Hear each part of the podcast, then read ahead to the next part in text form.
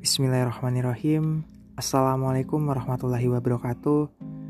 Alhamdulillah, pertama-tama marilah kita panjatkan rasa puja dan syukur kita atas kehadirat Allah Subhanahu wa taala yang karena rahmat serta hidayahnya kita masih diberi kesempatan, kita masih diberi kesehatan untuk terus belajar mengenai agama Islam. Kedua kalinya salawat serta salam semoga tetap tercurah limpahkan kepada Nabi Muhammad SAW yang telah membawa kita dari zaman kegelapan menuju zaman yang terang benderang yakni agama Islam. Alhamdulillah di podcast episode 71 ini kita akan kembali berkisah dengan kisah-kisah islami di masa lalu dan untuk kisah kali ini berjudul Akibat Pandangan Mata yang Terlarang. Dikisahkan Abu Amr bin Ulwan bercerita kepada kami.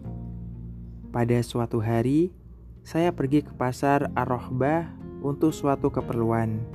Di sana, saya melihat iring-iringan jenazah, lalu saya ikut mengiringi jenazah tersebut dan mensolatkannya hingga acara penguburan selesai.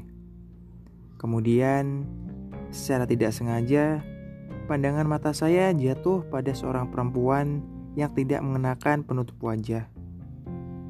Lalu, saya pun memejamkan pandangan mata saya dan mengucapkan istighfar.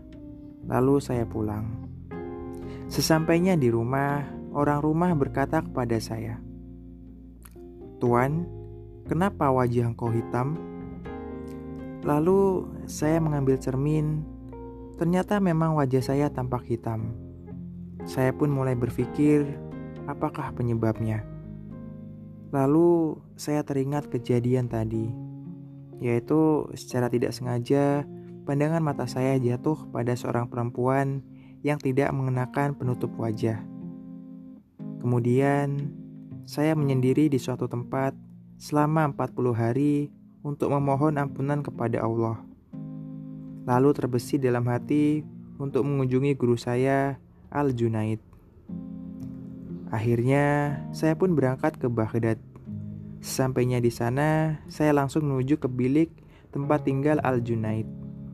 Ketika pintu saya ketuk, Al-Junaid lantas berkata, Silakan masuk, wahai Abu Amr, engkau berbuat dosa di Ar-Rohbah dan kami memohonkan ampunan untukmu di Baghdad.